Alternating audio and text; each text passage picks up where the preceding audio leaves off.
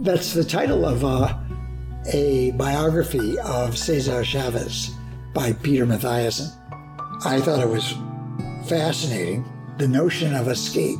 You know, we launch satellites and uh, they're not successful if they don't escape the Earth's atmosphere, if they don't escape gravity. And so Cesar Chavez uh, in San Jose, California, I lived in a barrio, and the mantra of the barrio was escape if you can, get out of the, the barrio.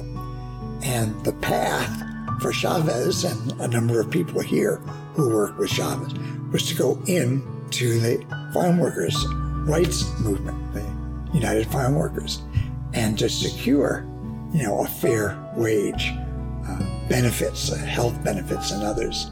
So you escape if you can, but it's not easy. Uh, the bonds of of oppression.